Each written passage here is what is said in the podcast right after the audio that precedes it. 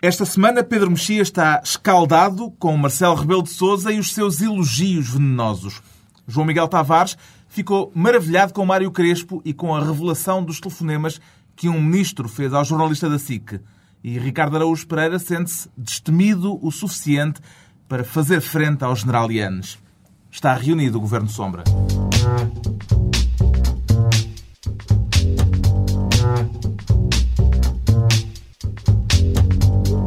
Viva, sejam bem-vindos. Os bispos portugueses tomaram esta semana posição sobre a proposta de José Sócrates em defesa do casamento homossexual.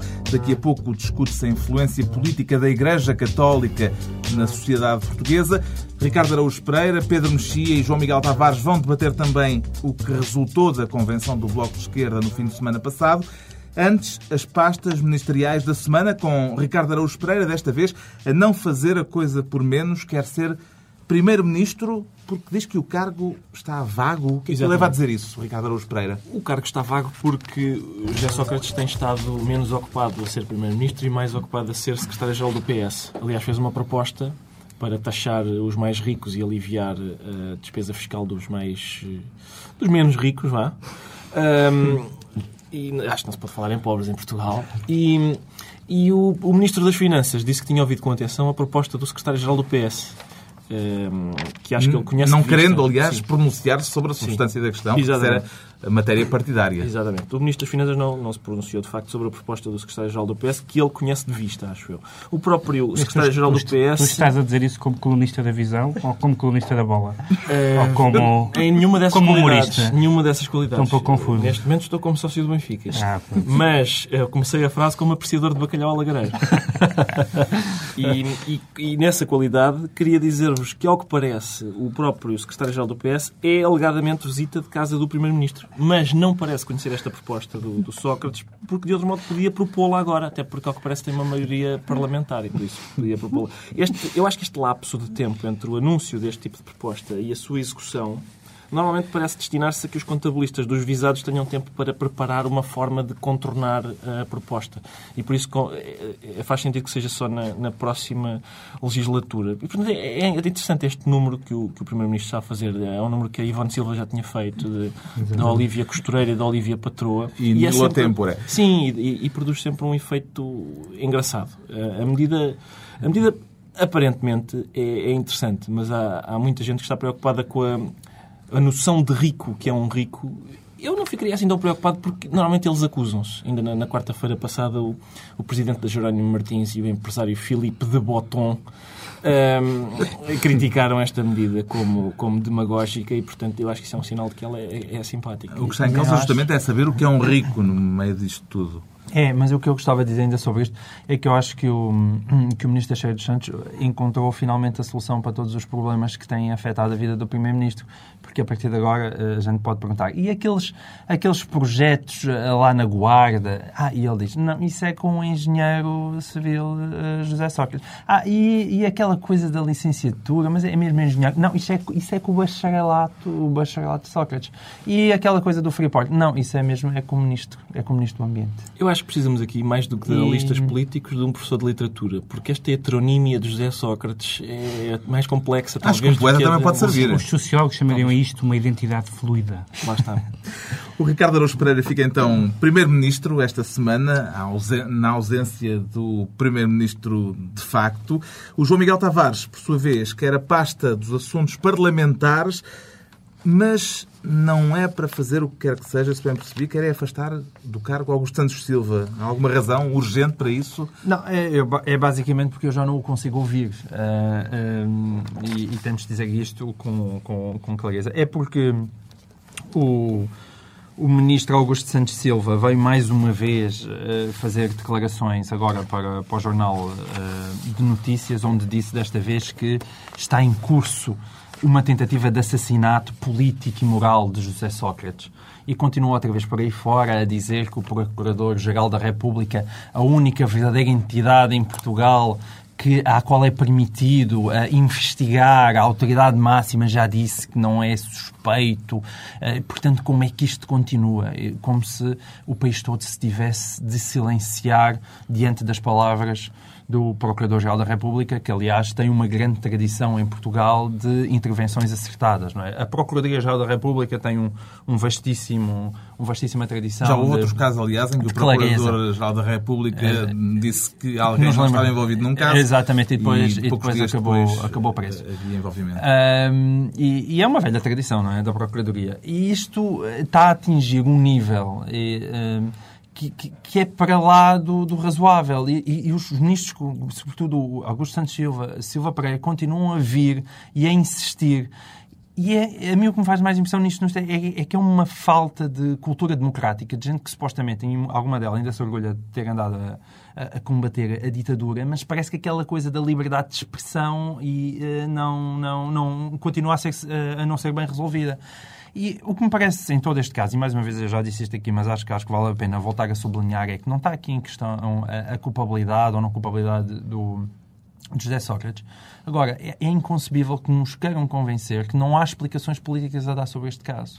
Não ser estas continua repetidamente é inacreditável. Eu, eu gostava de dizer duas coisas sobre isso. Uma para, para dizer que o, que o Ministro Santos Silva deu razão ao Ricardo, porque nós, uh, o que é sempre simpático, nós no último programa discutimos o que é que queria dizer exatamente malhar e eu, eu fui aventei a hipótese brasileira, do brasileirismo, e o ministro esta semana explicou, tal como o Ricardo aqui tinha dito, que usou o verbo malhar no sentido de bater no cereal para debulhar.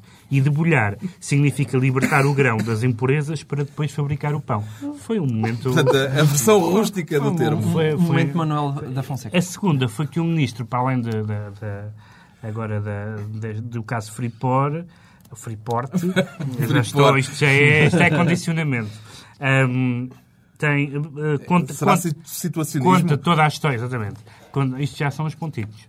Uh, conta toda a história do PS do século XXI uh, com cabalas. Portanto, ele, ele, diz assim, a cabala da Casa Pia em 2003, a campanha negra de 2005 e os poderes ocultos de 2009, que é, pelo visto, agora a nova expressão, poderes ocultos. Há um lado dá um lado doutor caramba a coisa um o que é que distingue mais, a cabala da campanha negra e ou, o poder oculto, o poder oculto da significa, campanha negra? significa que o, que, o, que o atual principal partido o mais votado e que foi, e que, que foi governo e é neste momento governo com maioria absoluta anda há seis anos completamente vítima de conspirações uh, obscuras, de, de uh, desmandos da justiça, de... Portanto, nada, nada que o PS tenha feito uh, desde, desde, a, desde a liderança de Ferro Rodrigues até, até esta um, é culpa do PS. É, Sempre é... que lhe perguntaram diretamente quem, não é? a cabala, quem, e também não sabe explicar. Quer dizer, ele está transformado porque, um bocadinho no, porque, vamos no ver, Otávio tirando. Tirando, aquilo que ele chama a campanha negra de 2005, que suponho que tenha a ver com as referências à vida privada,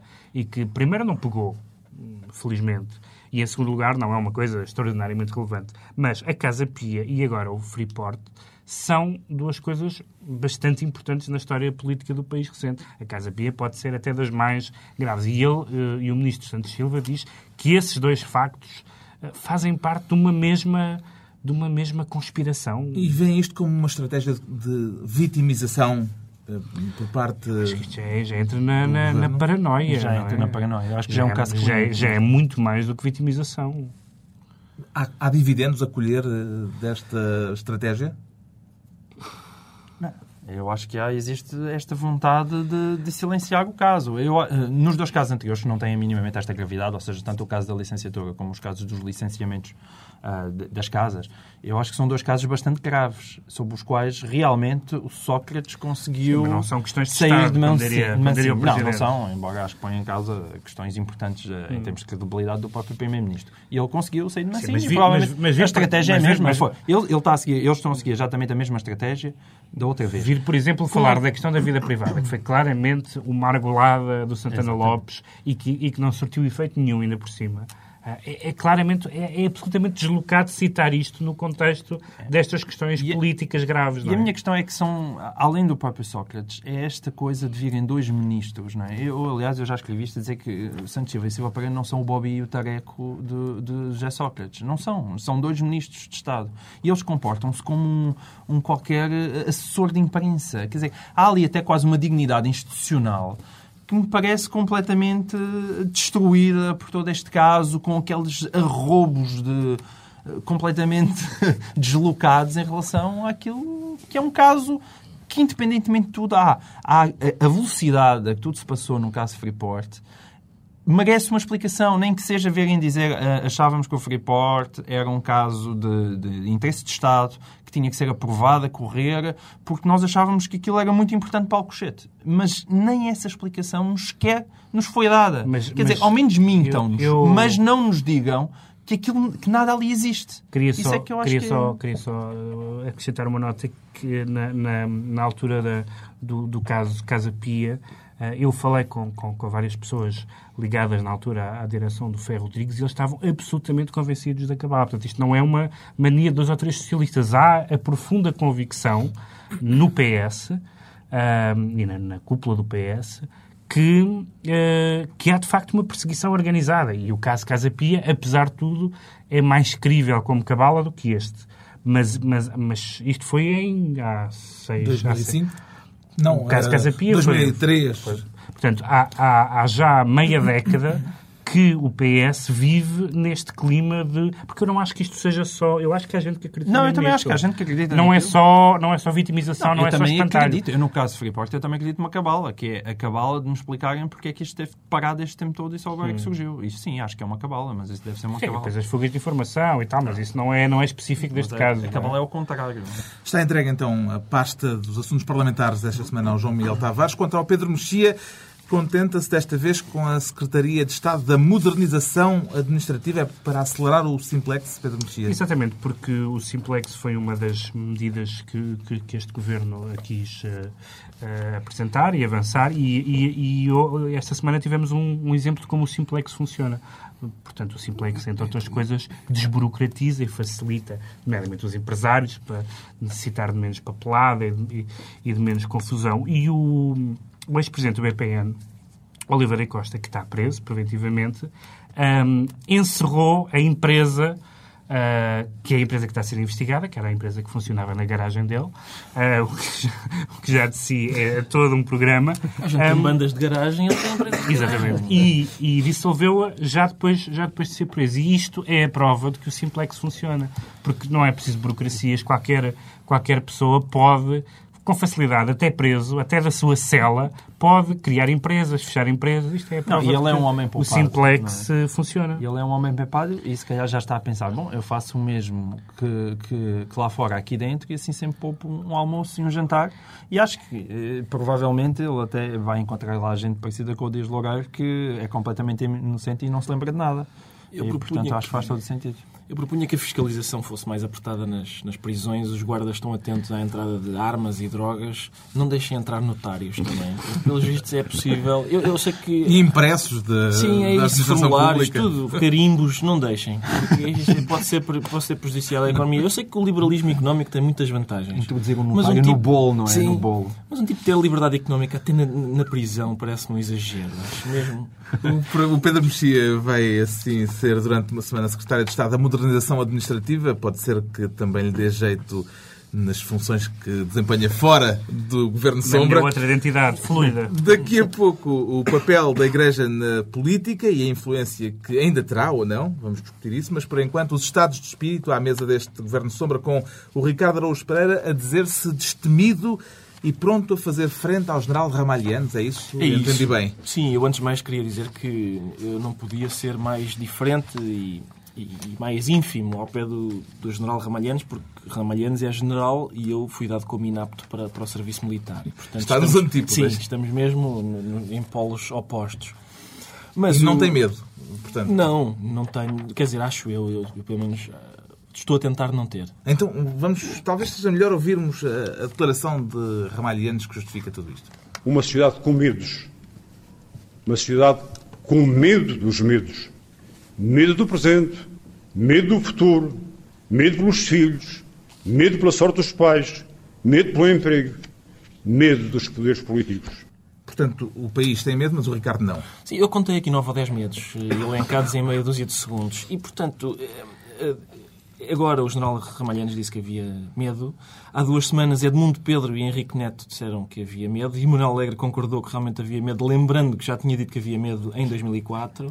Em novembro do ano passado, o bispo Manuel Martins denunciou medo instalado nos portugueses. Em abril, Montalvão Machado tinha acusado o PS de instilar uma cultura de medo na sociedade portuguesa. E bem antes disso, se bem se lembram, o professor José Gil tinha escrito um livro sobre medo. O medo de existir. Uh, dos portugueses que vivem com medo. Eu confesso que acho tudo isto medonho, porque me parece claro que é difícil encontrar alguém que ainda não tenha observado que vivemos com medo. E, uh, portanto, aparentemente vivemos numa sociedade em que toda a gente tem medo de tudo, menos de constatar que vivemos com medo. Toda a gente, não há nenhum observador público que ainda não tenha dito vocês são mariquinhas. Não, mas, mas atenção, há, um, há aqui um, um, um pormenor importante. Nós temos medo de tudo, menos, curiosamente, menos de generais.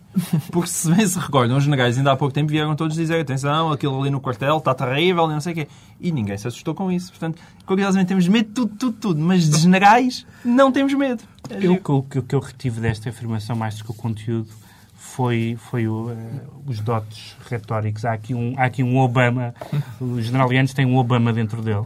Um, e eu ouvi dizer, aliás, que esta frase que ouvimos há bocadinho já foi samplada pelos The Weasel e no próximo álbum vai ser utilizada.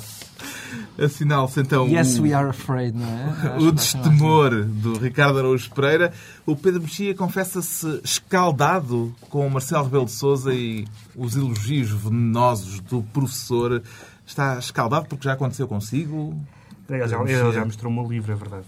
Uh, mas não, a culpa não foi minha. Sentiste um, medo nessa altura? Tiveste medo? Eu acho, eu acho que um, estas, esta, uh, este seu exercício dominical de, de, dizer as coisas a, a, vários níveis. Há aquele, o, o, Marcelo funciona bem porque tem aqueles dois níveis dos explicar a semana ao povo e depois fazer as, as há um termo técnico, uh, sacanices, uh, para os entendedores da, da política. Um, tem o seu grau de entretenimento. Esta mas, semana foi com Manuel, Manuel Ferreira, Ferreira Leite. Ele disse que Manuel Ferreira Leite, que o que ele disse é, é, é tão inequívoco como isto. Uh, que o PSD que daqui a pouco se atingia o ponto de não retorno, aquele em que o PSD deixa de concorrer para ganhar e passa a concorrer com o PP, o PC e o Bloco de Esquerda para tirar a maioria ao PS e perder por poucos. No dia seguinte veio dizer que, que não tinha sido um ataque à, à líder do PS, era apenas uma questão de imagem e dos é. conselheiros que a rodeavam. E dos conselheiros, o que é absurdo, porque o, o principal conselheiro de Manuela Ferreira Leite certamente não aconselhou Ferreira Leite, por exemplo, a apoiar Santana Lopes para a campanha de Lisboa. E, portanto, mesmo isso dos, mesmo isso dos, dos conselheiros não, não pega. E depois disse que, uh, que era apenas uma chamada de atenção, uh, e quando o professor Marcelo usa eufemismos é, é especialmente uh, medonho, e depois diz que que, que, as, que as sondagens mostram que que não está bem, que precisa de ser corrigido e depois acrescentou se Deus quiser, vai corrigir. Ora, quando o professor Marcelo fala em Deus é, ou em Cristo, sim, sim. sabemos que vem aí uma reviravolta inquietante. Cristo já desceu à Terra, como se sabe, e, portanto, esta referência a Deus Uh, uh, tocou uma campainha, eu acho que... Deixou-lhe a pulga atrás da orelha. Exatamente, eu dizer. acho que ainda, ainda faltam muitos meses para as eleições uh, e, e, aliás, foi muito engraçado, porque depois as, as distritais vieram todas unir-se à volta de, de, de Manuela Ferreira Leite e dizer, e dizer coisas sobre Marcelo que geralmente reservam para Pacheco Pereira. Aqueles, aqueles adjetivos que eles têm só para o uso de Pacheco Pereira. Exceto a Distrital do Porto. Exceto a Distrital do Porto, exatamente, que cavalgou essa, essas declarações. Eu, eh, quer dizer, costumo dizer-se que o PSD é o maior partido da oposição e é uma frase que está incompleta. O PSD é o maior partido da oposição a si mesmo. Aquilo é, é, é muito difícil ser PSD. A prova disso é que, com o país mergulhado na crise e o governo atolado em escândalos, as sondagens continuam a ser profundamente antipáticas para o PSD. É certo que o país tem a crise, mas o PSD tem o Marcelo, que é muito mais devastador do que Manuel Ferreira Leite não se incomodou muito com isto, aparentemente, pelo menos, e veio anunciar a constituição de um fórum de debate com o título Portugal de Verdade. O que é que poderá sair daqui? Portugal de verdade. Pois já é... sai mais um título horrendo. É, que, que, é, que é, parece que é uma constante.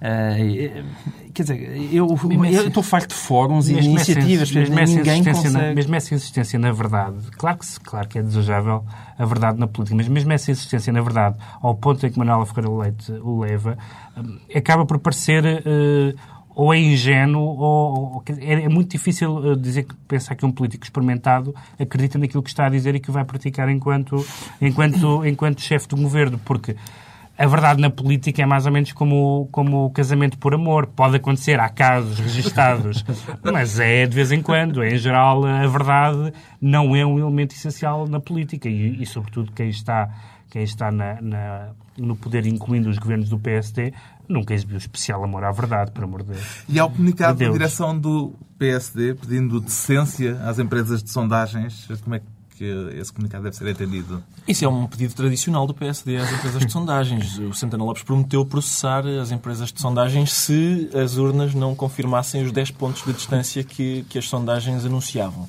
Acabou por não processar porque as urnas eh, deram Não só confirmaram, 16, como exato, exato, alargaram essa margem. Eu, eu, atenção, eu percebo que seja difícil de compreender este divórcio entre o povo e o PSD. Há uma razão que pode explicar isso, que é o facto de, para o PSD, aparentemente, o povo não existir existir. Não sei se já repararam, mas Manuela Ferreira Leite nunca diz povo. É sempre, ela diz às populações. O povo não, não existe no vocabulário de. E eu acho que enquanto Portugal tiver mais povo do que populações, eh, porque aparentemente o, o povo não está interessado em votar no PSD. As populações talvez estejam, mas o povo está muito desinteressado. Eu acho que isso tem muito a ver com, com o lado de, de autárquico do PSD.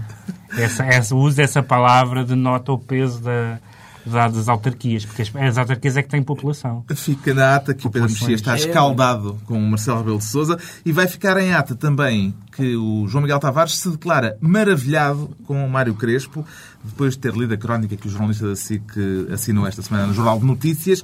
Está maravilhado com o quê? Com o exercício de imaginação de Mário Crespo, é isso? Uh, não, não. É porque ele, a crónica toda é baseada... Façamos, façamos de conta, conta que... Mas há aí uma uma certa ironia, portanto, basicamente o que ele... Ah, sim? Não era mesmo a, a eh, fingir? acho que não, acho que não. É que fala de uns telefonemas e tudo. Fala de uns telefonemas que parece que aconteceram. Uh, foram dois telefonemas. Parece que o ministro Silva Pereira, antes daquela famosa entrevista que depois ele se mostrou, a do insulto, não é? Essa pergunta é insultuosa e que acabou daquela forma tão fria. Antes disso, parece que o Pedro Silva Pereira uh, telefonou, fez o primeiro telefonema ao Mário Crespo para perguntar uh, se ele podia dizer para onde é que iria começar a entrevista, o que me parece que é uma espécie de tentar cabular em política. É? Mas, curiosamente, depois fez um segundo telefonema a dizer ao Mário Crespo que queria ser tratado por ministro e sem, e sem confianças de natureza pessoal. Ou seja, primeiro que é que Não é opa ou tu. Não, mas é. Diz aí. Reparem na coisa. Ele primeiro. tratar-se como ministro. O que é que o Mário Crespo anda a fazer que é preciso as pessoas telefonarem a ter atenção? Não é cá intimidades, é? Para si é Sr. Ministro. É, é Sr. Ministro, mas reparem nesta subtileza. Aquele primeiro, é um primeiro telefonema a, a cabular. O que, para onde é que estás a pensar a começar? É claramente mas o, o segundo é dizer. Mas no segundo é dizer, mas trata-me por doutor. Então, mas que é isto? Porque ele quer cabular e depois quer que eu trate por doutor. Isso não, não dá para perceber.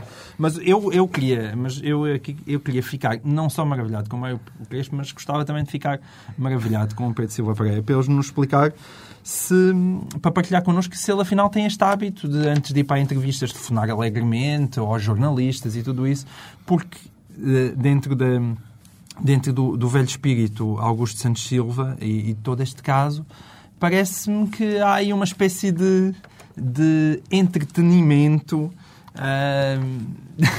Há, há, aí uma espécie de, de, não sei, de matar saudades, digamos assim, da sua, da sua antiga posição na, na redação uh, de, uma, de uma televisão. E entendem este telefonema como se ele existiu, porque a, a crónica de Mário, o, o artigo de Mário Crespo faz exercícios de imaginação, não é? Sobretudo como... quando, quando compara Augusto Santos Silva com Klaus Barbie.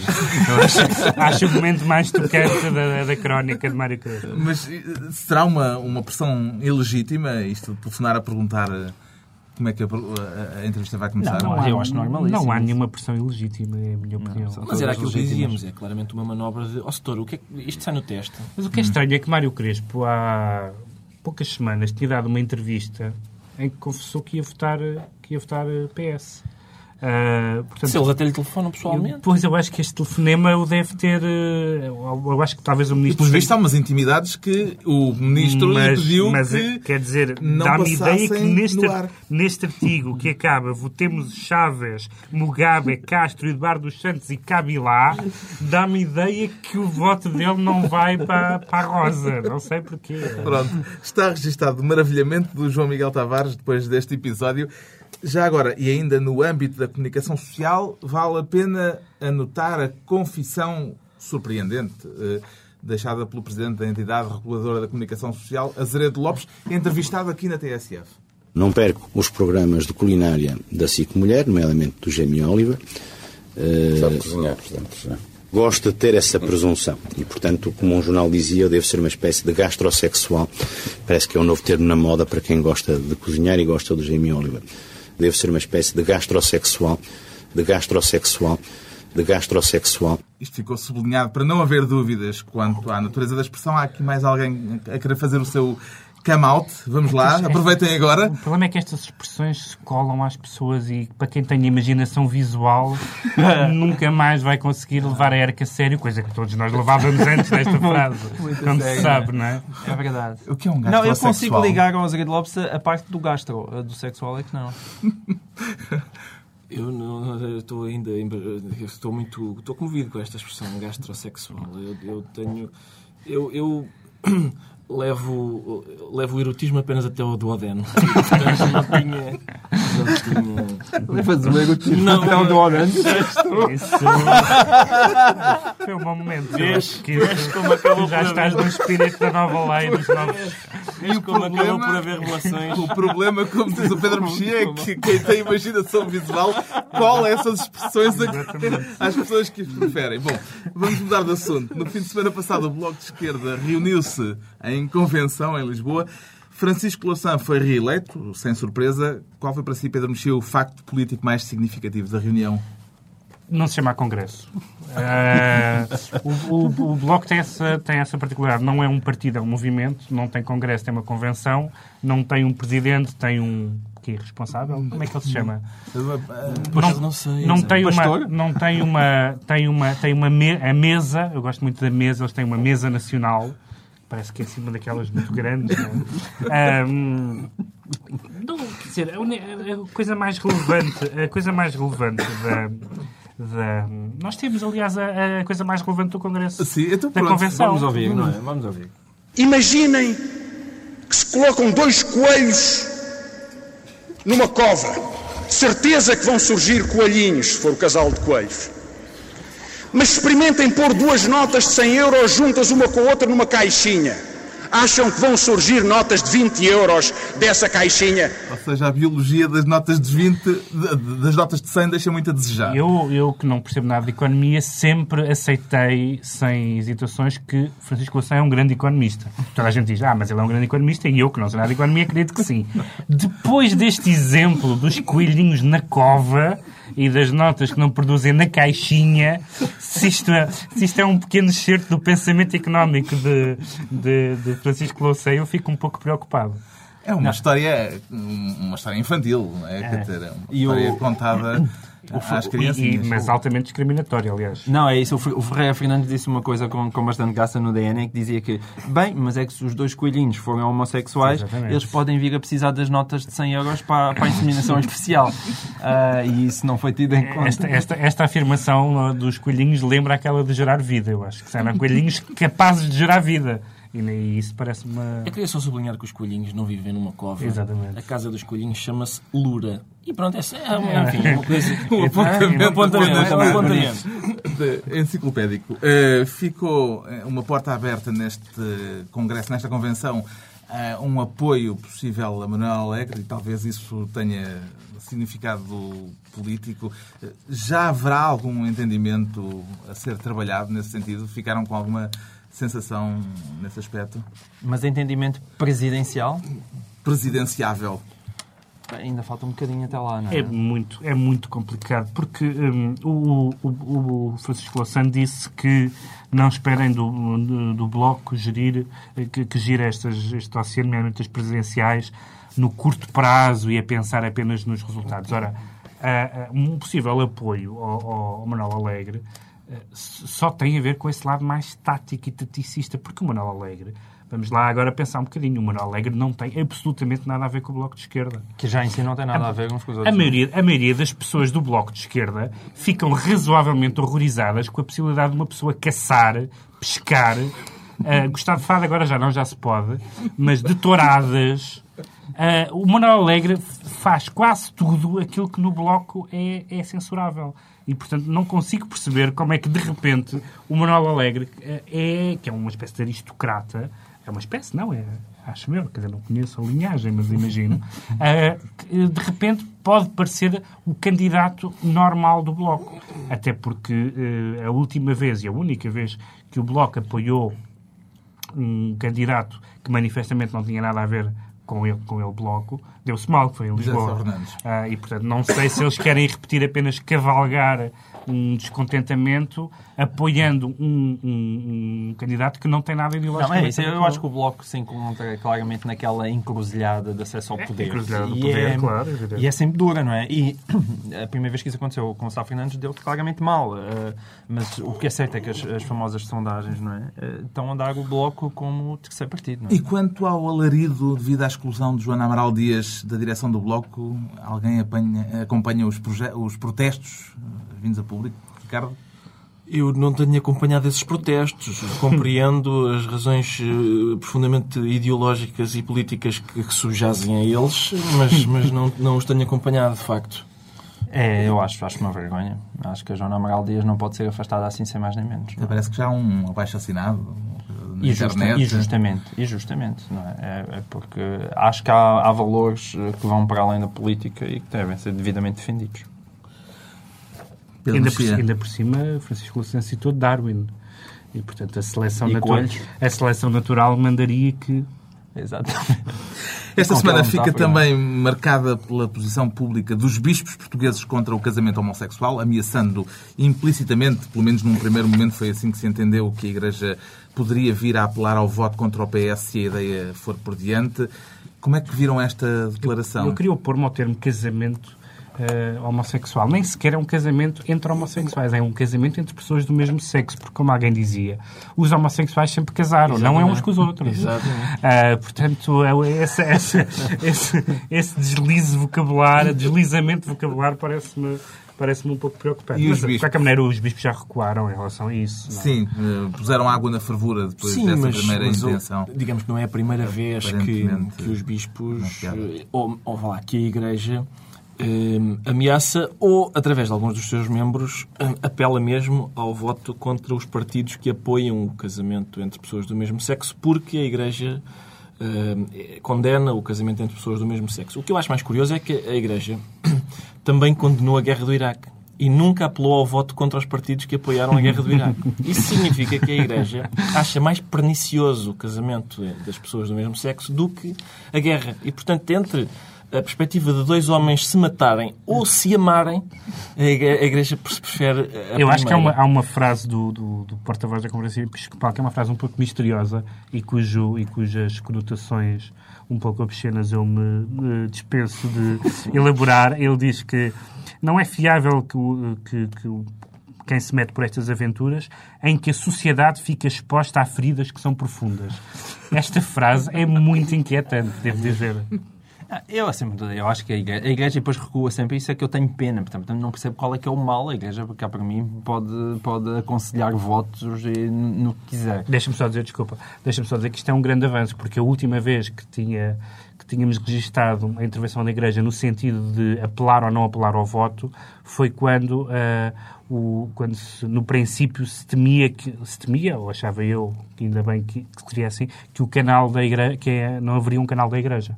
Uh, na altura, uh, o Dom José Policarpo um, manifestou o seu desagrado face ao então governo do PSD quanto à possibilidade de não dar, não dar um canal à Igreja. E, aliás, vimos o grande sucesso uhum. que constituiu para a evangelização o canal da Igreja. Tem sido, tem, desde as viagens de São Paulo, sim, que sim. nada contribuiu para a evangelização como a TVI. A Igreja tem influência na sociedade portuguesa para fazer eh, moça em termos sérios, em termos eleitorais, se eventualmente fosse por aí... Não, eu acho que isso aí o Sócrates fez bem as contas. Ele fez bem as contas. O que eu acho é ele tem alguma coisa a ganhar à esquerda. E a, a, direita, que não votaria nele por causa dos casamentos homossexuais, acho que não votaria de qualquer maneira, não é certamente por causa disso. E, portanto... Não vamos falar só, né? não vamos só falar na, na, di, na direita não, não e na igreja. Só direita. Não, na, apresenta, direita... na apresentação da moção no Porto, com militantes do, do PS do Porto, uh, o Sócrates foi bastante aplaudido ao falar da regionalização e do combate à crise, etc. E quando falou do casamento entre pessoas do mesmo sexo, houve três pessoas que aplaudiram. Uh, e, portanto, certo, mas eu, não, eu, vamos, certo. não vamos pressupor, pressupor é, errado, é bastante não. errado pressupor que isso é unânime no PS. Sim, sim. Não, não é unânime, mas quer dizer, não vais deixar de votar no Partido Socialista porque sim, mas há, muito, vai... há muito poucas pessoas em Portugal que deixaram de votar por assuntos de costumes. Não, não Talvez o aborto. Não, talvez mas, alguém... Ah, pode mas, haver franjas mais, mais próximas da Igreja, de uma certa direita, mas, essas de qualquer maneira não, votariam, no PS, não votariam no PS de qualquer maneira. E assim, mais uma vez, o Sócrates faz a sua maquilhagem de esquerda, que é pôr assim um bocadinho de rímel. O rímel é essas coisas, o costume. Eu, eu gostei muito quando Sócrates disse que uma das bandeiras da esquerda do povo era, de facto, o casamento entre pessoas do mesmo sexo. Eu, eu gostava de apresentar uma pessoa do povo a José Sócrates. Exatamente. Basta, basta ver as conversas de café. É, são... ou, uma, ou uma pessoa da população. Mas neste caso, o, o principal... O, a população aí é, que é uma pessoa da população é que é pior. O português típico, o empregado de café típico, é um grande amigo dos gays e das lésbicas. É basta ouvi-los falar. São... Neste caso é óbvio para mim que o principal problema da Igreja é o facto de, se o, se o PS não for caguinchas desta vez e, de facto, a lei for aprovada, a Igreja fica com um problema eh, filosófico sério para resolver, que é, a partir do momento em que houver casamento entre Falta pessoas do mesmo sexo, o corolário lógico, o corolário lógico de qualquer casamento é o divórcio, não é? E, portanto, no momento Sim, em que houver divórcios contra. entre pessoas do mesmo sexo, é a Igreja é bom ou mau? Ou seja, é bom porque se sabe fazer um lar homossexual, ou é mau porque, de facto, é, condenamos o divórcio. Isso é como a história da, da, que falámos na semana passada do, de um governo nacionalista face à imigração. Justamente. Dizer, por um lado é bom, por outro lado... É, são os chamados dilemas profundos. Dilemas. Ficamos à espera dos próximos capítulos e já começa a ser a altura dos decretos para a próxima semana. O Pedro Mexia decreta transparência nos serviços secretos. Isso não será um bocadinho paradoxal, Pedro Mexia? Achava eu que sim, mas achava eu que sim. Achava que os serviços secretos fariam coisa, fazem coisas, como direi, secretas, não é? Mas, eh, a partir do momento em que houve uma suspeita de que o SIS teria alguma, estaria a investigar eh, os magistrados eh, envolvidos no caso Freeport, um, Uh, houve uma, uma, comissão de inquérito, uma, uma, melhor, o Conselho de Fiscalização, e veio o diretor do SIS informar uh, as populações, uh, informar as populações que não, o SIS não estava, não estava um, a investigar os, os magistrados. Eu acho, eu acho isto uh, muito simpático. Acho que é os serviços secretos a seguirem o caminho da maçonaria, que é abrir-se à sociedade, às populações. E sugeri, aliás, que não só dissessem o que é que estão ou não a investigar, secretamente, como também que criem blogs, organizem lanches, recebam visitas de estudo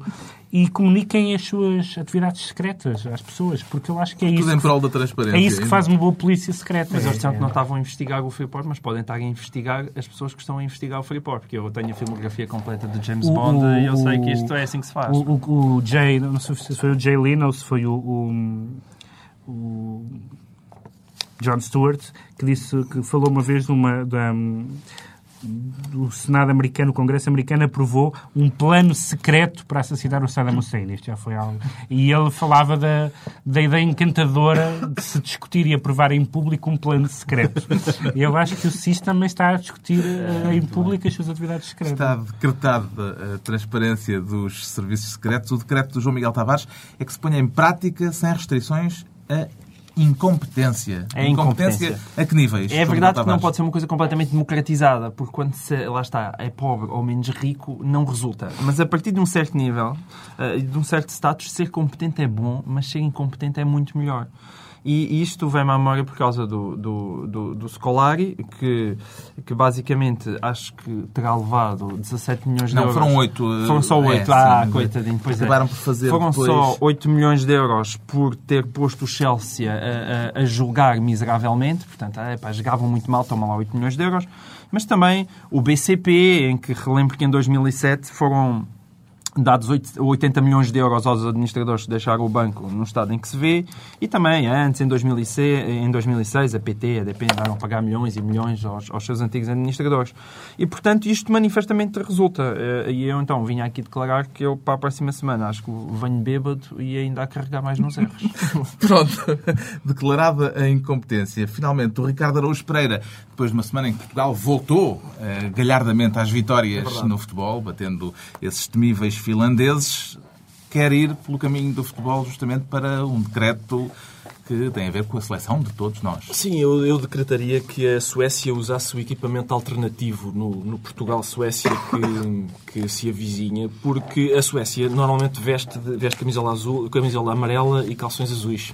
E da última vez que Portugal jogou contra uma seleção que veste camisola amarela e calções azuis, levou meia dúzia. E, portanto, só por não haver um, um, um obstáculo psicológico aos nossos jogadores, que eles não se lembrem de, do que foi aquilo, eh, eu, eu sugeria isso. Se eles tivessem a caridade de vir de branco, eu, eu gostava. Está feita a reunião da semana. Voltamos a encontrar-nos dois a oito dias à mesma hora com o Governo Sombra, Pedro Mexia, João Miguel Tavares e Ricardo Araújo Pereira.